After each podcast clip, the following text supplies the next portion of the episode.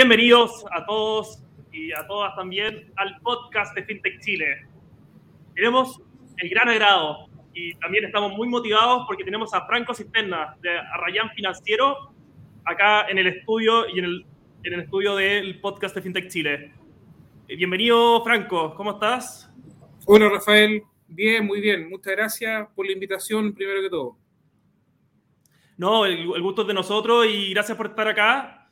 Eh, estamos, bueno, muy motivados acá de poder también partir como conociendo un poco más sobre el factoring. Ya tuvimos a Fibana en capítulos anteriores, pero también queremos también conocer, bueno, a Rayán Financiero, qué viene a proponer al mercado, qué viene, qué viene, qué viene también a, a proponer. Así que, eh, si nos pudieras contar un poco, Franco, eh, sobre tu vida, sobre tu carrera, cómo llegaste desde estudiar en la Universidad de la América, por ejemplo, ingeniería comercial, a estar de socio y de Chief, Revenue eh, Manager, de Arrayan Financiero. Sí, claro. Partamos, partamos. Te, cuento desde el comienzo. Mira, eh, yo, Rafa, me casé súper chico, me casé a los 18 años. Por lo tanto, saliendo del colegio, la, justamente la universidad que tenía en ese entonces, hace, 20 años atrás, vespertino, era las Américas. Entonces yo trabajaba en el día, distintas cosas. Eh, trabajé en una editorial, trabajé vendiendo alarmas, de todo lo que te puedas imaginar. Eh, y en la noche estudiaba. Eh, tuve así durante cinco años, más o menos, hasta los 23, 24 años, que fue cuando empecé a trabajar en el mundo del factoring, en el una empresa que se llamaba en ese entonces Factor Line, que hoy día es Tanner. Una tremenda escuela, una muy buena empresa. Eh, eso fue en el año exactamente 2007, más o menos, cuando terminé la universidad. Eh, siempre trabajando, nunca dejé de trabajar, de hecho empecé a trabajar antes, como a los 15 años empecé a trabajar en, un, en un, mall, eh, testeando perfume, siempre me encantó eso. Eh, y vendiendo. La verdad es que siempre he sido bueno para vender, siempre me ha encantado el tema de la venta, así que está como en el ADN y, producto de eso empecé a trabajar como ejecutivo de ventas en, en Factor Line. Ahí fue una experiencia bien entretenida, eh, me gustó mucho, me enamoré del producto factoring y, empecé desde ahí, pasé por distintas empresas, en Cofasi, con una compañía de seguro crédito, después me fui a otro factoring chiquitito que se llama Factoriza, después a, a Penta, que es un, una tremenda empresa, después a su factory y hoy día ya eh, hace casi cuatro años eh, tuve la fortuna en, esa empresa anterior de, conocer a quien es mi socio hoy día, eh, que es Ronnie Yerli, que él es el gerente general de, de Arrayan. y la verdad es que un poco, Rafa, entendiendo que, había muchos dolores de parte de las pymes, quisimos crear una empresa con una propuesta de valor que fuese bien diferenciada. En ese entonces las fintech estaban tomando harta fuerza eh, y decidimos cambiarnos, digamos, migrar del, del, factoring tradicional a una empresa fintech que fuese un pasito más allá al principio y hoy día que fuese mucho más paso más allá, entregando software gratuito. Bueno, y ahí me imagino que te voy a conversar más en detalle. Eh, eso, y entre medio, como me gustan tanto las ventas, eh, tuve la fortuna de hacer un diplomado en dirección estratégica de venta y creamos un modelo de, de, una sistemática comercial que ha sido la que me ha acompañado los últimos 12 años más o menos de, de, desde el del área comercial. Eh, y eso lo fuimos migrando después. Hoy día nosotros, por ejemplo, tenemos un CRM propio, desarrollo propio, que justamente captura esta experiencia en ventas y, es lo que de alguna manera al principio nos fue generando mucha atracción y un crecimiento bien sostenido ahora particularmente en Arrayan. Y después de eso tuve la fortuna de hacer un máster en dirección comercial estas dos en la, en la Adolfo Ibáñez, y, y, ahí fui también, uno empieza a adquirir otras experiencias, escuchar otras cosas, eh, ver otros funcionamientos, y, y, de alguna manera empezáis a volcar toda esta cuestión a, a, la pega, a lo que te gusta hacer, a lo que te apasiona. En, en, nuestro caso particular, lo que nos apasiona es poder ayudar a las pymes, sobre todo a las pymes, pero hoy día las soluciones en verdad de financiamiento son súper transversales. Pymes, medianas, grandes, eso es lo entretenido de la fintech hoy día, que, que puede llegar con mucha capilaridad a un número súper importante de empresas y ya no te restringes a un segmento de empresas particular. Antiguamente eran solo las pymes o solo las medianas, hoy día la verdad es que es súper transversal y el factoring también, lo, dije en una entrevista hace poquitito que me hicieron, eh, hoy día es muy transversal, muy, muy transversal, y todos los instrumentos asociados a, la, a la fintech siguen siendo transversales, desde el software más básico que le entregamos a los clientes hasta el más complejo. Perfecto. Eso, así como llego, digamos. No, oye, un gran, un gran, un gran viaje. Y importante, yo creo, para la vida, saber vender y saber vender bien. Yo creo que es un skill que va, o sea, te ayuda en el trabajo, pero también es transversal en la vida, ¿no? Sí, pues, totalmente transversal, totalmente. Mira, mi hijo mayor tiene 20 años, eh, como te dije recién, me casé a los 18, está en, él está estudiando también lo mismo que yo, y una de las cosas que yo siempre le he dicho es que uno vende en todo en la vida, ¿cachai? Cualquier cosa que estés haciendo, estáis vendiendo. Eh, y qué mejor que sumar las habilidades personales que cada uno puede tener y complementarlas con una sistemática, ¿cachai? Con un modelo de gestión, con una... Hay, un, hay unos podcasts muy buenos que son españoles que hablan de, de una máquina de ventas, con un input y un output. Entonces, cuando uno entiende que existe esta máquina de venta, eh, donde tú la puedes ir alimentando, eh, la gestión de ventas se hace mucho más simple de alguna manera, porque sabéis cuáles son las palancas que tenéis que mover, cuáles son los KPI, dónde está caído, y podéis ayudar también a los ejecutivos a decirle, oye, mira, si moví esta palanca, se hace esto, se hace esto otro, en el fondo la gestión de ventas va a llegar. Y, el, y uno vende en todo, todo el tiempo estáis vendiendo. Para mí, la vida es una venta. Me encanta la venta, me estoy poniendo mucho, pero, pero en general uno, uno siempre está vendiendo. No, de, de todas maneras, o sea, y y no es por vender, sino es como por, por expresar como lo, lo, bien que uno lo quiere hacer. Y acá ya, yo siempre en los capítulos hago un espacio para la educación. Sé que el factoring es muy conocido en Chile, pero acá también tenemos audiencia de toda la región, donde el factoring todavía, todavía no es tan grande. Yo creo que Chile es de los países con más factoring a nivel regional. Eh, si me podría explicar un poco, bueno, eh, usted tiene varios productos, principalmente, bueno, me hablaste del factoring, el confirming, el pronto pago, el offering, si nos pudiera explicar más o menos qué concepto engloba estos productos y qué significa cada uno de los productos que ustedes ofrecen. Sí, por supuesto. Mira, el factoring, en palabras bien simples, o factoraje, que también se conoce en, otras partes, o anticipo de cuentas por cobrar, lo que hace básicamente es, es, eso, es anticipar una cuenta por cobrar que me la van a pagar a futuro, en 30 o en 60 días más, me entrega los fondos hoy día ya me entrega los flujos de, ese, de esa cuenta por cobrar que están a futuro, me las entrega hoy día. Y eso, por lo tanto, me entrega liquidez y me permite con ese dinero seguir funcionando. Pero si nos vamos un poquito más atrás, cuando las empresas tienen que generar su proceso productivo, contratan, tienen que contratar mano de obra, comprar insumos, materiales, eh, eh, pagar fletes, pagar imposiciones, IVA, etc. Todo ese capital de trabajo requerido implica que cuando yo tengo la factura y no me la van a pagar hoy día, necesito de alguna manera obtener capital de trabajo. ¿Cómo lo obtengo? Con capital de los socios o con créditos bancarios, etc. Si no tengo acceso a eso, yo la factura que tengo es un activo y lo tengo durmiendo, está inmovilizado.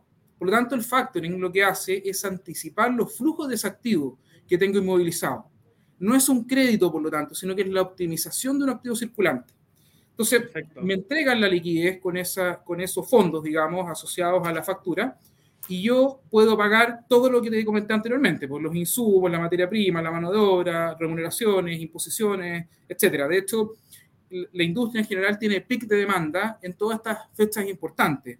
Va a pagar remuneraciones, el pago de imposiciones los 13, pago de IVA los 20, las quincenas, anticipo, los fines de mes. Por lo tanto, eh, el factoring es una herramienta que entrega liquidez, pero que también te ayuda, Rafa, en todo lo que es el back office, porque también hacemos la cobranza y la recaudación de la factura. ¿ya? Entonces, eh, existe factoring nacional, doméstico, donde yo compro las facturas que se venden dentro de la economía nacional, y también existe el factoring internacional, que puede ser factoring de exportación o factoring de importación, ya que me ayuda a financiar la importación o que me compran facturas, digamos, cuando le estoy vendiendo, te invento, a un cliente en, no sé, en Rusia, efectivamente, eventualmente podrían vender esa factura y financiarla con algún factoring que tenga esta herramienta de, de factoring internacional. Eh, después, eh, las otras herramientas, eh, Confirming y Pronto Pago, son complementos al factoring. ¿Ya? Perfecto. No sé si, si, me queréis contar algo más en profundidad del factoring antes de entrar en, en, los otros productos. No, vamos, vamos, está muy buena la explicación. O sea, entremos en los otros productos y si son, vienen desde el mismo factoring, feliz de poder entenderlos bien. Sí, el, normalmente el factoring, quien lo requiere es, normalmente una pyme. ¿ya? Hoy día el 97% de las empresas, en términos de números, no de, montos, en términos de números que solicitan factoring son empresas más bien pequeñas o medianas.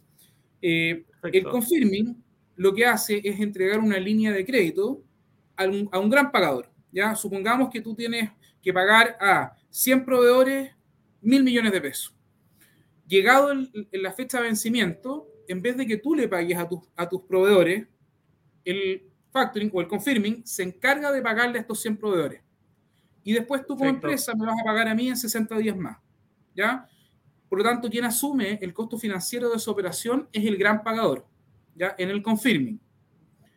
El pronto pago, por otra parte, es una línea similar al confirming, muy similar. La única diferencia es que tú le disponibilizas la línea al gran pagador para que él a su vez le entregue la alternativa de financiamiento a sus proveedores hoy día, ¿ya? Con mejores condiciones, con, con, un mayor volumen, con otros instrumentos, digamos, asociados a ese financiamiento.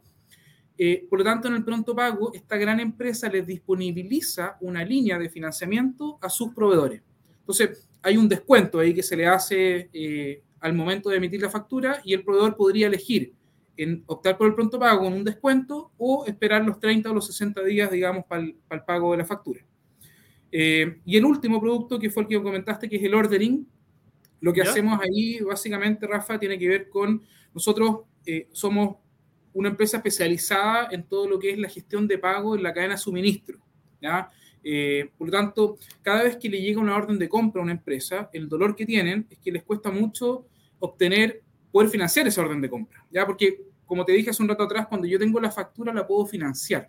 Pero suponte tú que tenéis que fabricar, te invento, una estructura metálica. Tenéis que comprar 40 millones en fierro para, para fabricar esta estructura metálica. ¿De dónde sacáis esos 40 palos? Entonces, lo que hace el ordering de alguna manera es financiar esa, cuando tienes una orden de compra de un gran pagador, nosotros financiamos y nosotros le pagamos al proveedor, ¿ya? A, no tengo idea, al proveedor de de acero. Nosotros, a Rayar le paga al proveedor de acero, le despacha el, el, acero, digamos, a nuestro cliente, nuestro cliente fabrica, genera la factura, le entrega esta cuestión un mes después de la fabricación y nos paga este ordering, el anticipo de la orden de compra, con la factura que le emitió, no tengo idea, a Codelco, supongamos. ¿ya? Siempre la condición para el ordering es que el mandante de la orden de compra sea una gran empresa, sea un, gran pagador. Claro, o sea, que, uno, eh, que el riesgo de contraparte dentro de la operación financiera eh, sea bajo. O sea, al final, cuando uno hace el ordering, claro, el gran pagador es el riesgo financiero y, y él se hace cargo, se cargo después de, de, de, pagar, ¿o no? Más que el... Sí, Sí, efectivamente. Mira, el riesgo del ordering es que, es que tu cliente de alguna manera no pueda cumplir con la fabricación del producto o servicio. Ahí está el mayor riesgo. Pero, pero la verdad es que como tú siempre estás financiando un porcentaje de la orden de compra, que es menor, eh, y por supuesto que hay evaluaciones y tenemos motores eh, decisionales que están corriendo, te ayudan a tomar la decisión, etcétera, hay un departamento de riesgo, etcétera. Eh, en nuestro caso particular, hasta ahora, todo lo que hemos financiado en, en ordering hemos tenido 0% en cobrabilidad. Eh, por lo tanto, ah, es un muy buen producto. Es riguroso, eso sí. Eh, de, hoy día nosotros hemos atendido a más de mil empresas en factoring tradicional y en ordering hemos financiado en crédito, no sé, debe ser un porcentaje, un 5% aproximadamente del flujo total de operaciones. ¿ya? Hemos cursado más de 16.000 operaciones, Rafa, de factoring tradicional eh, y en crédito, no sé, 300, 400 habrá, mucho menos, mucho, o sea, un, un número mucho menor en comparación al, al factoring tradicional, porque los riesgos son muy distintos. Claro, o sea, son, son riesgos diferentes y se distribuyen de manera diferente. Y ahí, si nos pudiera explicar, ya que ahora entendemos un poco más el negocio en sí, eh, ¿cómo viene a Rayar Financiero a ser un vehículo diferenciador en esta industria? Súper, mira, el, el factoring, todos los, o la gran mayoría de los factoring, por no decir todo, sería injusto decirlo, lo que te financian es justamente la factura, ¿ya? Eh, y los tiempos de respuesta no siempre son los mejores. A mí me tocó trabajar durante 12 años en distintos factoring, que teníamos que armar una carpeta a un cliente, que teníamos esa carpeta física, se presentaba en un comité, eh, la tenías que aprobar tú como ejecutivo, después la aprobaba el jefe de plataforma, después iba un analista de riesgo, el analista de riesgo te la devolvía porque no le parecía no sé qué, y todo eso podía perder, Rafa, dos semanas en presentar un cliente, ¿ya? una semana en el mejor de los casos. O, en su defecto, podrías presentar algo que se llamaba la operación puntual, pero que igual se demoraba 24 horas, 48 horas. Hoy día, en Arrayán, nosotros hemos cursado operaciones, como te decía, todo lo que es el proceso de, de, enrolamiento de clientes, desde el momento en que contactamos al cliente, desde el momento que generamos el proceso de, de contractual, hasta que le giramos los fondos en dos horas. Ya, o sea, hoy día Arrayan tiene la capacidad y la tecnología para poder eh, enrolar clientes y, captar un cliente en un periodo de tiempo que la industria tradicional no lo puede hacer. ¿ya? No tienen el músculo de alguna manera ni la agilidad para poder contar con eso. Esa, es una de las principales eh, ventajas competitivas o diferenciadores. Lo segundo, Rafa, tiene que ver con que nosotros no transamos el hecho de que seamos una empresa 100% digital, el tema de la personalización del servicio. ¿Ya? Nosotros hoy día tenemos un máximo de 30 clientes por ejecutivo.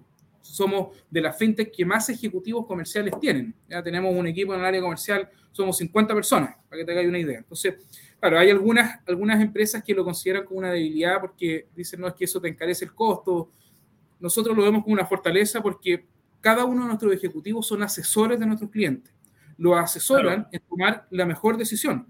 Nos ha tocado un montón de veces decirle al cliente que sabes que no te conviene cursar la operación en este momento, porque son operaciones muy chiquititas, porque te la van a pagar en tres días más, porque te la... No, claro. o sea, la, una de, de, nuestras ventajas competitivas bien importantes es que somos muy partner de nuestros clientes. Y no solamente desde el punto de vista de factoring. Tenemos, no sé, me acuerdo un cliente que, que le estaba yendo muy bien y me dijo, oye, me voy a comprar una máquina, que es una correa transportadora, y me lo voy a comprar al contado. Yo le dije, pero estáis loco, te voy a gastar tu caja. No hagáis eso. Veamos alternativas, veamos leasing, veamos cuánto es la vida útil que le vaya a dar, contra qué proyecto, etcétera. Entonces, no es solamente, Rafa, el, cursar una operación y, olvidarnos, sino que lo acompañamos en todo el viaje al cliente de principio a fin. Y los otros son los horarios, pues nosotros tenemos horarios diferenciados. Si tú me mandas, hoy día son las, las 5.30, 17.34, tú me mandas una operación ahora y a las 18, 15 más o menos debiese estar girado los fondos en tu cuenta corriente, siempre y cuando tú ya hayas hecho el proceso de inscripción y todo eso. ¿Cachai? Entonces, recibimos operaciones hasta muy tarde, cosa que no hacen otros factoring, ni la banca tradicional, por supuesto, y con abonos el mismo día, con transferencia en la cuenta corriente, sea una o sean 100 cuentas corrientes las que tú nos, nos informes. Y ahí, un poco, eh, con este concepto del, del de la cadena de pago los proveedores, nosotros hoy día tenemos un software, Rafa, que lo disponibilizamos para los clientes de forma gratuita, donde le gestionamos el pago a sus proveedores. ¿Cachai? O sea, si tú me mandáis una operación de factoring hoy día, una factura, y me decís, Franco, transfiéreme a mí el 20% y el otro 80% a estos 40 proveedores, eh, nosotros lo hacemos. Hay un robotito que va y le gira a cada uno de tus proveedores. Por supuesto que me tenéis que subir los datos de la cuenta corriente de los proveedores si es que no las tenemos en sistema, pero, pero en el fondo lo que nuestra, nuestra postura, Rafa, es que nuestros clientes se dediquen a su negocio, al core, ¿cachai? Al corazón, a lo que saben hacer y nosotros nos preocupamos de todo lo que es el back office asociado al pago de proveedores, al pago de remuneraciones, al anticipo de flujo, de fondos, etcétera. Claro, no, y eso es súper importante, o sea, al final poder abarcar dentro de la cadena de suministro eh, todas las opciones que hay. Eh, proveedor grande con comprador chico, comprador chico con comprador grande, o sea, como ver todas las dinámicas que hay y en relación a eso dar un producto específico a eso que ayude a que las empresas tengan liquidez, salud financiera y una buena gestión del capital de trabajo, sin tener que ser expertos en eso.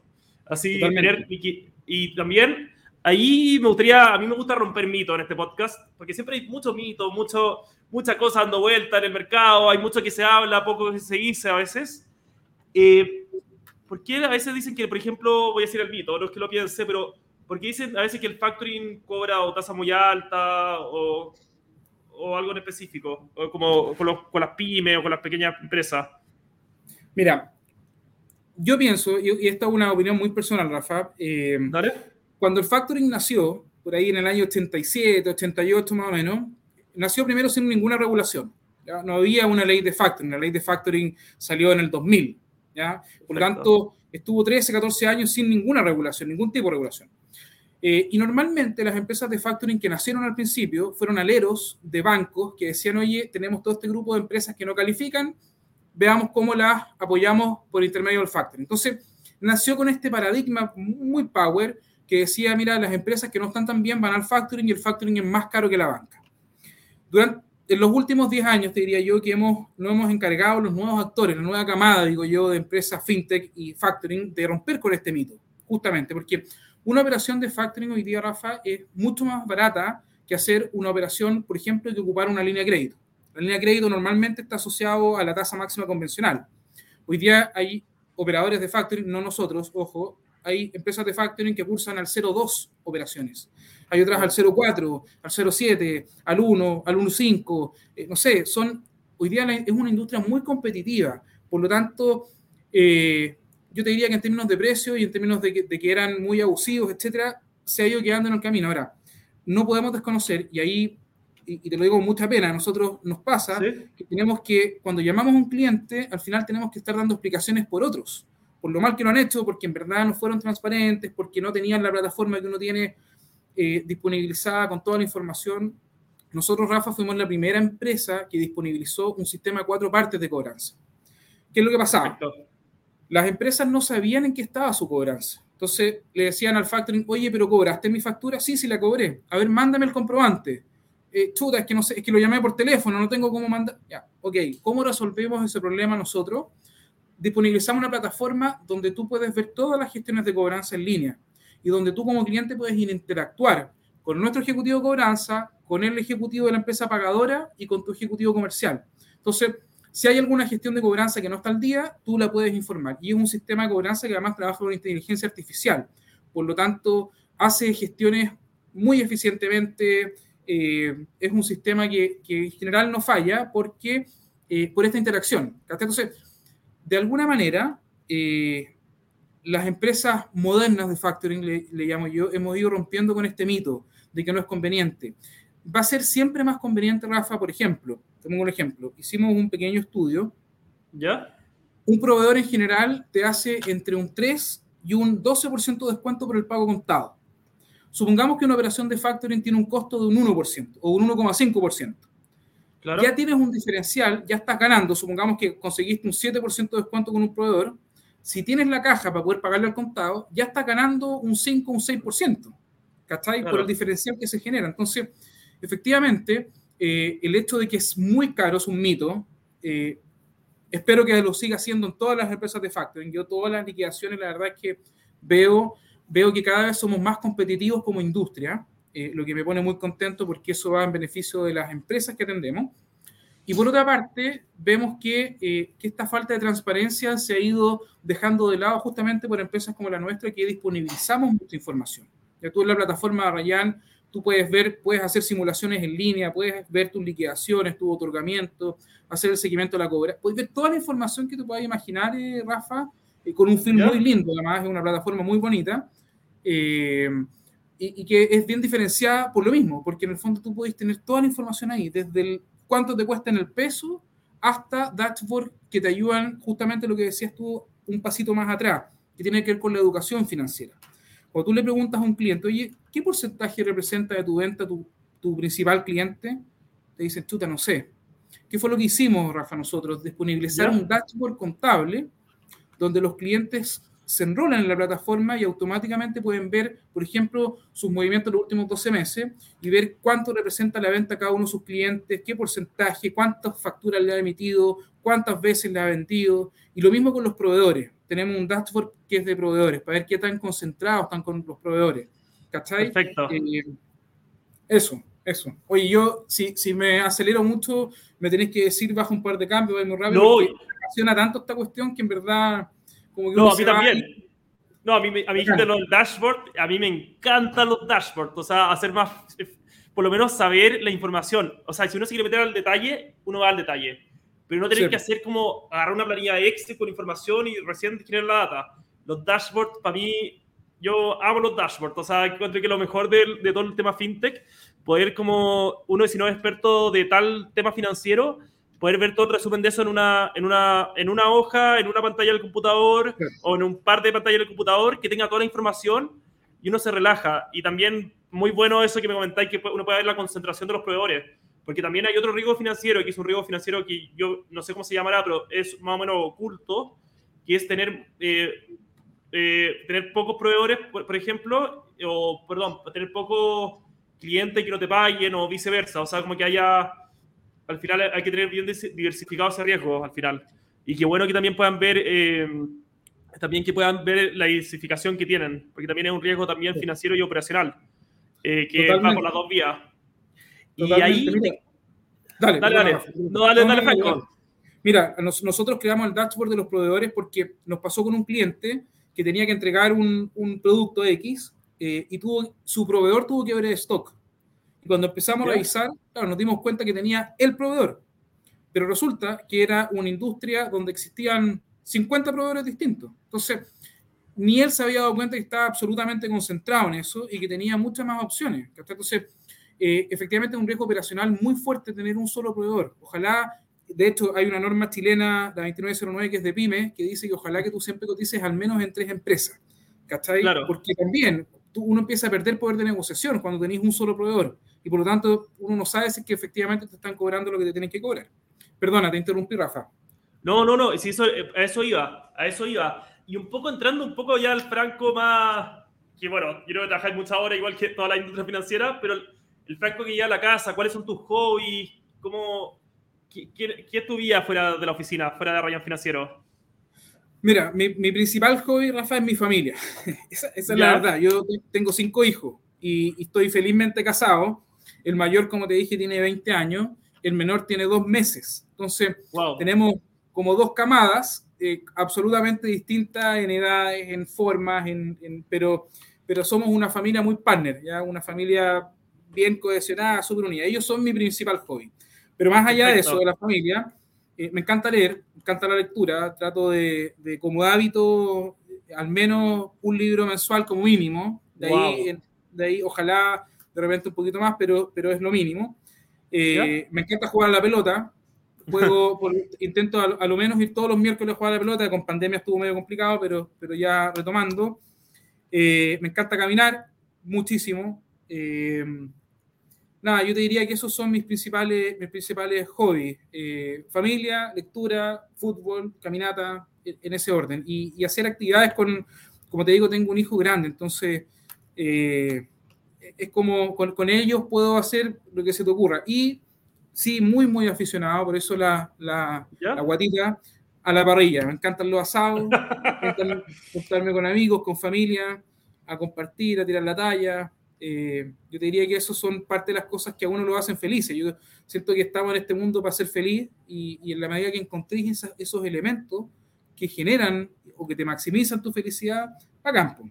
¿cachai? Me encanta estudiar, me, encanta, me encanta todo el tema de la tecnología. Yo soy ingeniero comercial, no, no tengo nada que ver con la tecnología eventualmente, pero me gusta mucho estar actualizando, haciendo cursos chiquititos, microcursos, etcétera. No, excelente. O sea, siempre te estáis nutriendo tanto de familia, vida, de cosas que te gustan hacer, conocimiento. O sea, siempre manteniéndose, eh, como hablamos antes, diversificando la vida. O sea, al final para hacerse la entretenida, hacérsela menos y, y que bueno, ¿Y cómo, no sé, cómo lo, no sé, esta es una pregunta ya quizá un poco más off the record, pero cómo lo hacéis para mantener a veces la motivación? Porque trabajáis desde los 15 años, después partiste trabajando y estudiando, ¿cómo así para mantener, qué es lo que te mantiene así como fuerte? Porque de los 18 años que no, que no paráis de estudiar y trabajar a la vez. Yo creo, buena, qué buena pregunta, Rafa, nunca me la habían hecho. Eh, yo te diría que lo que me mantiene full power es que todos los días pienso que estoy partiendo de nuevo. ¿Cachai? Siempre se me están ocurriendo cuestiones, yo soy muy inquieto eh, en términos de hacer cosas. ¿Cachai? Eh, como que no puedo estar tranquilo. Mi naturaleza es, siempre estar moviéndome, pensando cuestiones nuevas, creando cuestiones nuevas, y eso, por eso yo creo que me, me, me, hizo tanto sentido la industria fintech.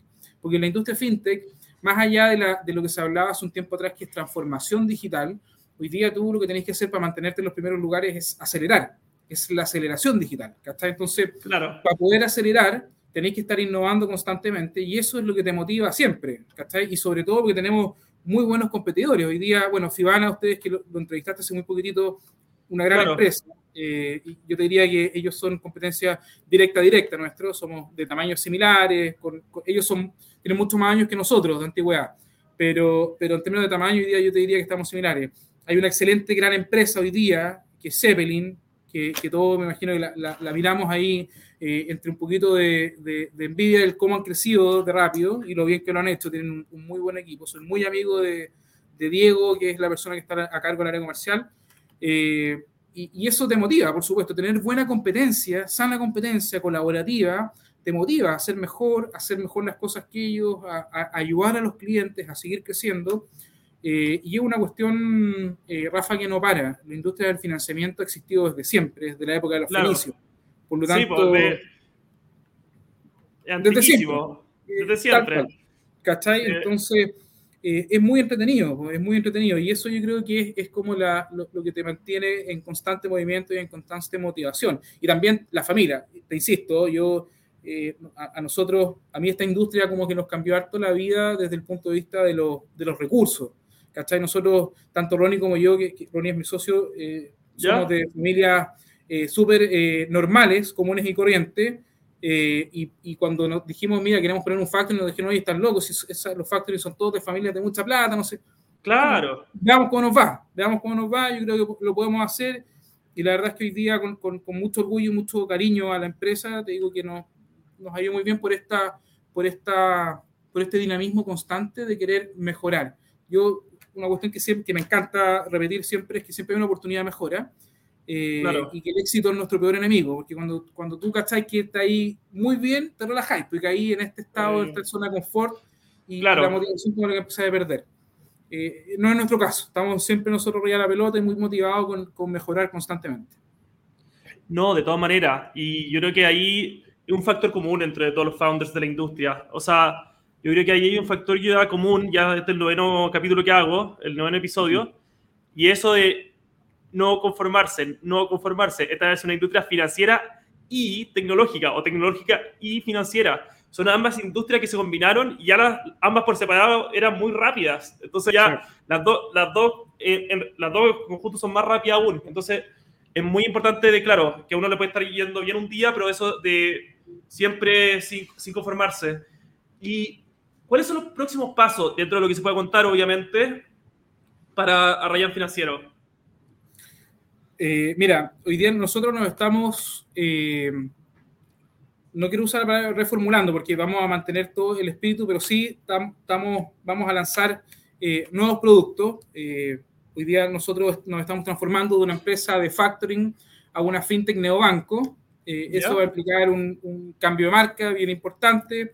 implica también no solamente, nosotros tenemos una sociedad constituida en Perú, pero por, por todo lo que fue la pandemia y el riesgo político la dejamos stand-by pero implica probablemente el próximo año una internalización mucho más fuerte. Eh, probablemente estamos evaluando también si es que la incorporación de algunos socios que nos permitan o que nos apalanquen a, esta, a este crecimiento, digamos, a nivel LATAM, un poco siguiendo la ruta de, de lo que están haciendo en la industria fintech en, en otros mercados, en México, en Colombia, en Perú, en, la industria de Ecuador se está, se está regulando la industria de factoring, digamos, hay una ley que, que están modificando muy buena, en, Panamá hay una ley de factoring que ya está funcionando. En, o sea, a nivel LATAM, Rafa, está super power y, no nos queremos perder esa oportunidad. ¿ya? Yo creo que el próximo año va, va a ser, eh, vamos a partir ya con la, por, lo menos en uno o en dos países. Eh, y lo otro, como te digo, reformular nuestra propuesta de valor o potenciarla, eh, dejar de ser factoring y pasar a ser este neobanco. Y ahí con, harta, con hartas ofertas. Estamos muy fuertes hoy día en todo lo que es confirming, en lo que es pronto pago. Estamos haciendo muy buenas alianzas con, con deudores que son corporativos, eh, disponibilizando software que son muy buenos para la pyme, que son gratuitos, absolutamente gratuitos. Entonces, aprovecho para pasar el dato. Los que quieran, inscríbanse en arrayanfinanciero.cl. Ahí hay un link, clientes, y pueden bucear, pueden ver el, el, el dashboard que hay, la información asociada al pago proveedores. Estamos lanzando ahora un nuevo módulo, eh, probablemente va a salir en los primeros días de noviembre, que van a poder pagar remuneraciones directamente en línea desde nuestra plataforma. Excelente. Entonces, eh, van a subir su nómina de remuneraciones y con las facturas que el sistema solo hace un refresh y hace un match y dice, mira, tenéis que pagar, invento, 10 millones en remuneración y tenéis estos 11 millones o 10 millones y medio en factura, cede esta factura y nosotros transferimos todas las remuneraciones a todos tus trabajadores. ¿Cachai? Lo mismo con los proveedores. Qué dinámico. Qué dinámico. es súper bacán, súper, súper bacán. Y, estamos en esa. Esa es la, la época, lo que viene ahora, posicionarnos como el principal neobanco asociado a, a todo lo que es el supply chain finance, todo lo que es el financiamiento de la cadena de suministro eh, es lo que nosotros queremos hoy día humildemente hacer y desarrollar. Ya es una industria que no está muy desarrollada en Chile, queremos ser la primera fintech que lo desarrolla de manera seria, profunda y, con hartas soluciones. Nosotros, Rafa, hemos financiado más de 400 mil millones de pesos, que es una cifra bien impresionante para nosotros. Sí, como para ponerla abajo en el podcast, hay 400 mil millones de pesos financiados. Exactamente. Tal cual, pero eso en nuestros casi cuatro años. Lo que queremos el próximo año es llegar a financiar en un año esos mismos 400 mil millones. ¿Cachai? Con todo. Entonces, sí, con, todo, eh, tenemos muy buenos partners hoy día para poder llegar a eso, así que estoy seguro que, es un lindo desafío. Es un lindo desafío. Y ahí también viene la respuesta a la motivación. que nos mantiene todo el rato motivado? Eso, justamente llegar a esos números. No, excelente. Y alguna, mira, ya estamos llegando como al tiempo más o menos que siempre hacemos los podcasts para también que la gente llegue a su casa y bueno, todavía son las 5, pero, pero a veces lo hacemos un poco más tarde. Em, ¿Qué invitación nos das desde Ryan Financiero? Como invitación tanto a los emprendedores de la industria, a la empresa, a los jóvenes profesionales. ¿Alguna invitación que tengas desde, la, desde Financiero? Sí, por supuesto. Mira, la invitación, primero, a todas las empresas, ojalá que cuenten con alguna fintech como partner, ¿ya? Eh, ya sea, eh, ojalá con Arrayan, por supuesto, uno siempre quiere, como te digo, uno siempre está vendiendo, eh, pero, pero ojalá todas las empresas contaran con una fintech, una fintech que te entregue no solamente el financiamiento, sino que vaya un pasito más allá, que te entregue estos dashboards, que te entregue, no sé, cosas tan simples. Rafa, nosotros, por ejemplo, tú podés, te inscribes en la plataforma Arrayan y puedes consultar el DICOM, tu, tu DICOM una vez al mes. ¿ya? Por ejemplo, gratuito, no, te cuesta nada, solo por inscribirte y sincronizar tu, tu, tu plataforma. Eh, la invitación siempre es a que tengan una fintech, ojalá, ¿ya? Eh, que, que, se digitalicen. hoy día casi todas las empresas ya están en el proceso de digitalización, pero, pero todavía hay cosas por hacer. Esta transformación y esta aceleración digital llegó para quedarse. Lo otro es que se atrevan. Hay, hay muchos emprendedores eh, que están ahí chuta dudosos, lo hago, no lo hago ojalá se atrevan, ojalá lo puedan, lo puedan hacer y, y, la verdad es que siempre hay una oportunidad, siempre hay una oportunidad y encontrar esa oportunidad. Eh, y lo otro, y lo último es que ojalá nos contacten, nosotros felices de, de, conversar con todos aquellos clientes o no clientes que quieran conversar con nosotros, con la competencia, con los stakeholders, con, con todo. La idea de, de Rayan, Rafa, es, poder eh, generar redes que sean de, de, mutuo beneficio para todos, ¿cachai? Eh, nos pasa que tenemos muchos clientes que no hacemos operaciones de factoring, pero que los apoyamos en otras cosas. Eh, Perfecto. Y ahí hay un rol mucho más de, de, la esencia que tiene Rayan de ser colaborativo. ¿Cachai? Eh, nada, yo diría que ese es el mensaje, que, que, se, que, que, conozcan más de la industria financiera fintech, ¿ya? porque la tecnología en verdad generó muchos avances en, en, esta, en esta industria que es, insisto, muy antigua, pero la perfeccionó muchísimo. Claro, no, y, es un salto increíble. O sea, como hablamos que viene de los fenicios, de las primeras civilizaciones, parece que la piedra roseta famosa era una.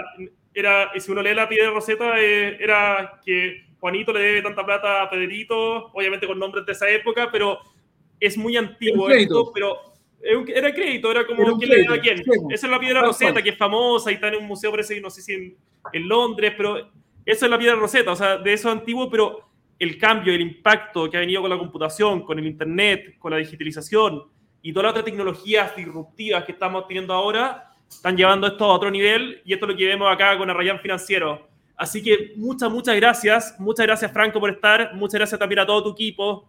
Eh, también estar escuchando y también muchas gracias a toda la audiencia. Los invito a que sigan eh, participando y escuchando el podcast de FinTech Chile a través de nuestras principales plataformas, eh, Google Podcast, Spotify, RSS Podcast y por e, esta es de las primeras veces que salimos al aire por LinkedIn. Así que también que nos escuchen live en LinkedIn. Muchas gracias, Franco, por estar con nosotros. Muchas gracias, Rafa, a usted. Muchísimas gracias por la invitación. Felicitaciones por el, por el programa. En general, los podcasts están muy entretenidos. Uno escucha y aprende también de, todas. Y, ojalá lo podáis hacer con todos los, los socios de, de, FinTech Chile, porque siempre hay algo que, que, aportar y siempre hay algo que aprender. Así que muchísimas gracias y muchísimo éxito de aquí para adelante. Muchas gracias, Franco. Estamos ahí al habla. Un gran abrazo. Vale, abrazote grande. Que esté súper bien. Y gracias.